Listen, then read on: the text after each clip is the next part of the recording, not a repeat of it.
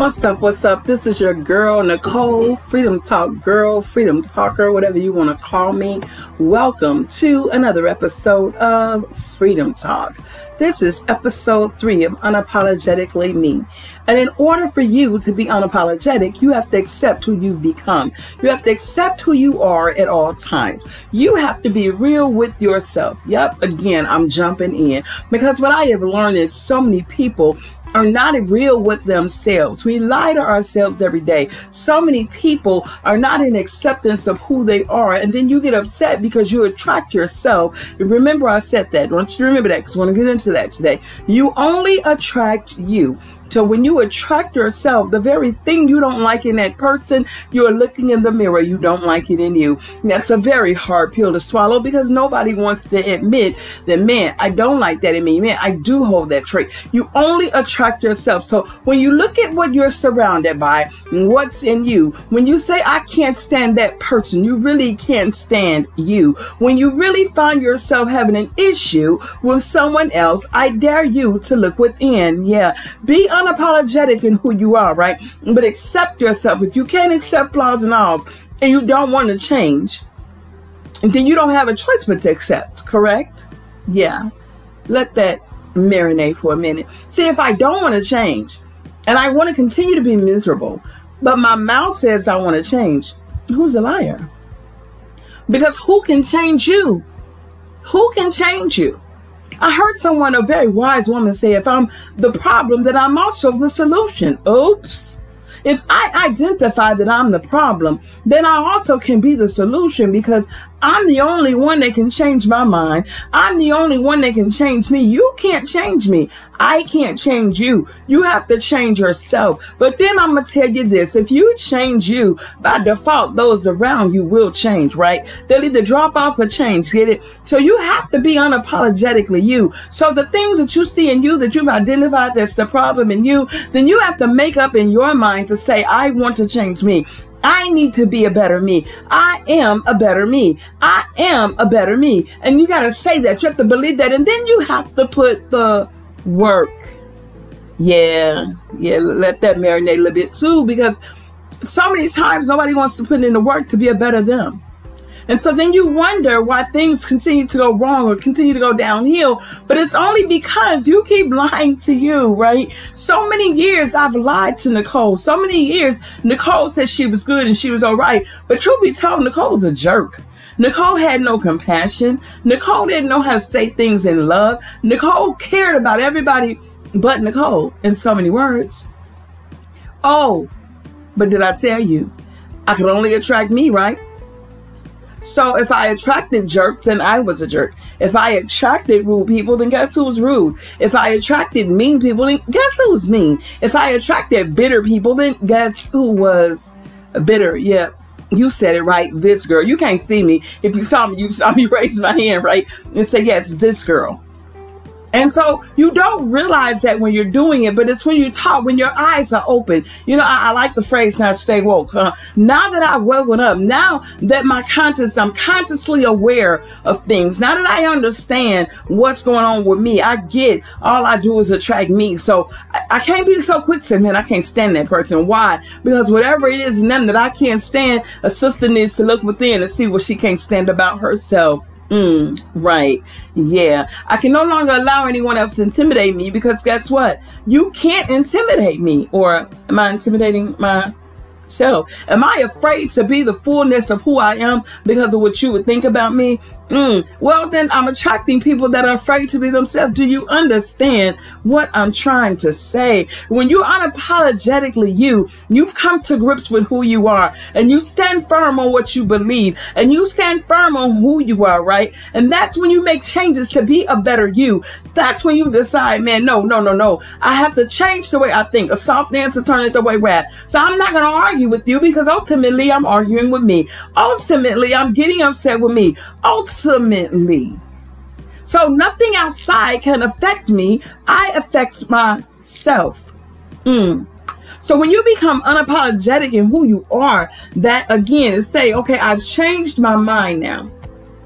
I change my mind and how I see myself. I change my mind and how I speak to myself. I change my mind and how I carry myself. I change my mind, man.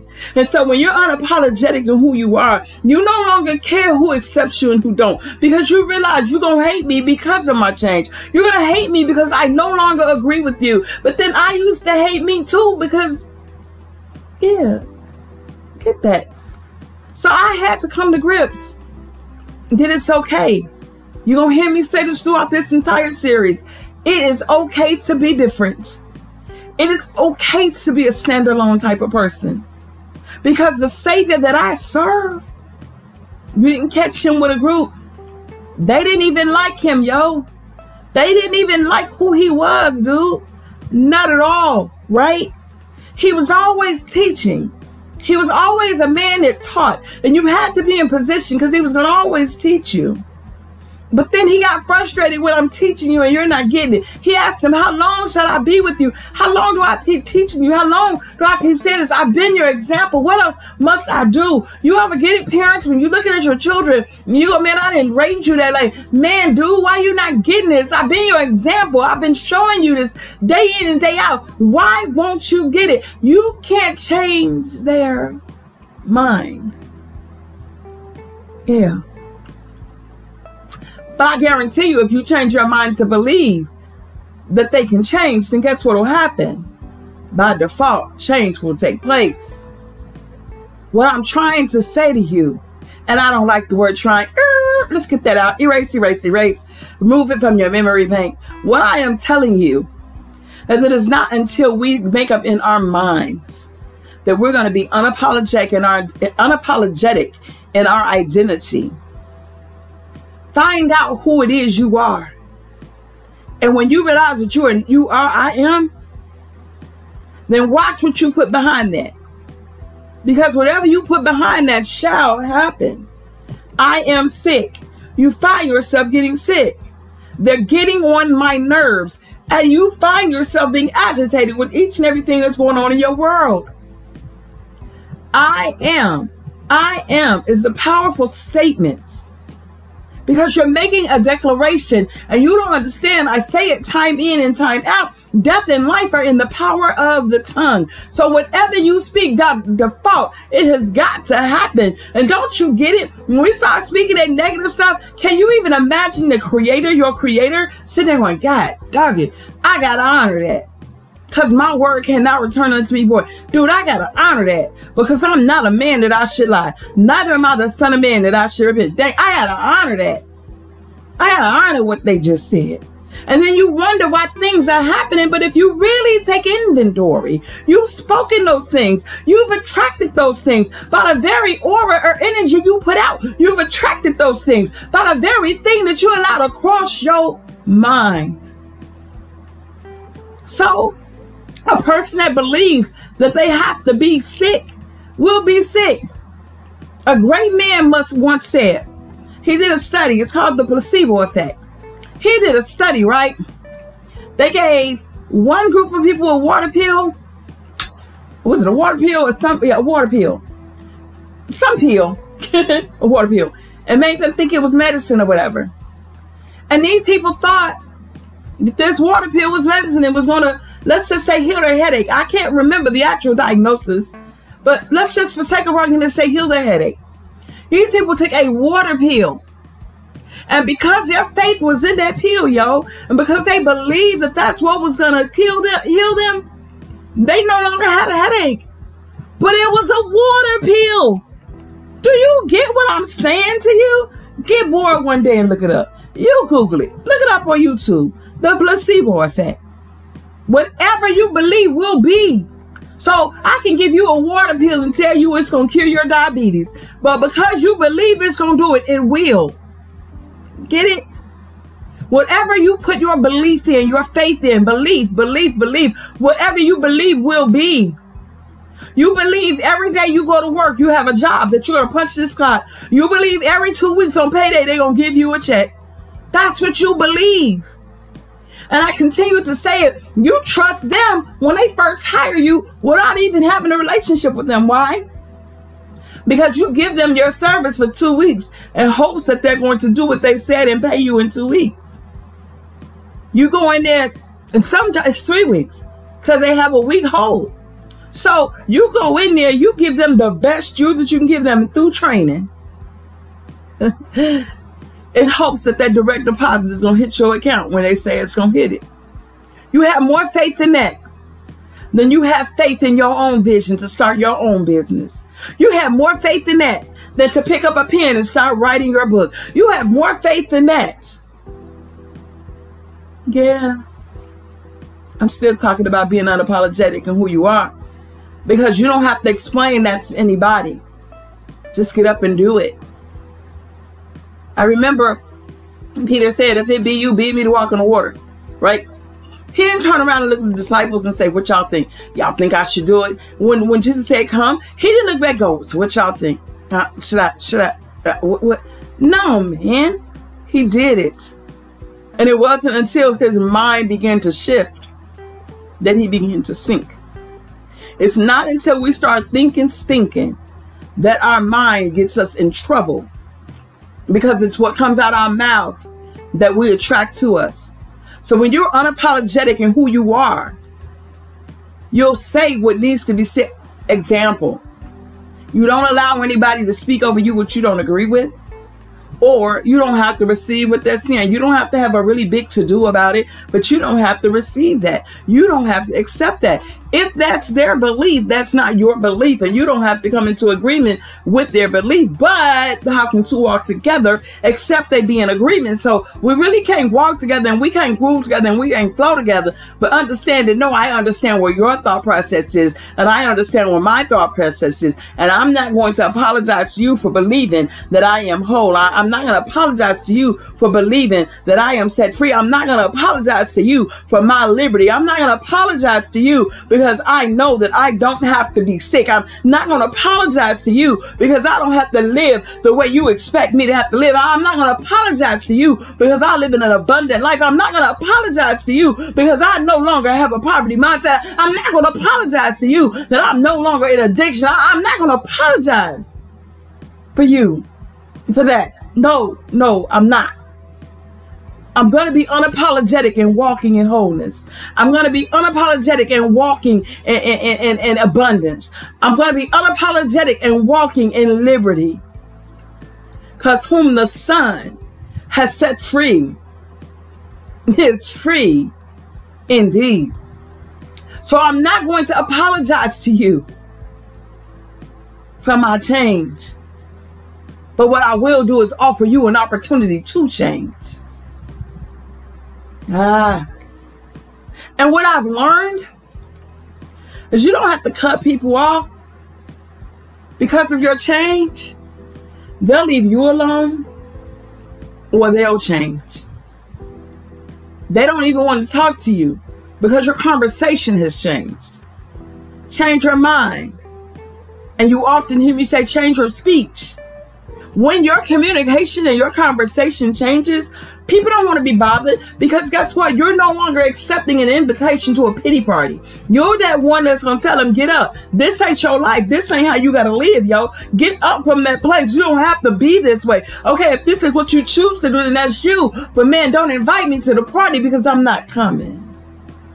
I'm uninviting myself to your pity party. I'm uninviting myself to feeling sorry for you. Get up from that place. See, I remember when I would send out the invitations to the pity party. I, I, I remember when I would send out the invitations to Woe is Me. I remember all of that. Yeah. But it was till I decided on my mind, nah, I'm not doing this. I had to have somebody really treat me rough, like, nah, man, get up. Get up from that place. That's not even who you, that's not you. And did that hurt my flesh? Yes. I can no longer say it hurt my feelings, it hurt my flesh. Because my flesh didn't want to hear that. Your flesh never wants to hear the truth. Your flesh never wants to hear the real of what it is. Your flesh never wants to hear the facts. Fact checks hurt your flesh because your flesh want to do what your flesh want to do. But it's not until you wake up in the inside and say, "No, nah, man, I'm better than this." And that war going on in your members, you make the decision on who's going to win. You have the ability to make the decision to pronounce the winner in this battle. Now, who do you choose? Whose report are you going to believe? What report is important to you? What do you believe in this hour? I tell people if you don't have the belief to do it, then don't do it. Let me clear this up. A lot of people think, you know, five years, four years, I don't even know how many years ago it was, when I threw all my medicine away, that I was made to do that. Not at all. Not at all. No one told me to do that. My pastor did not tell me to do that. He didn't even know I had done it until I told him I did it. And he asked me then, why did you do that? I made up in my mind, and that will forever be my testimony. God, you healed. Why can't I be made whole like them in the Bible.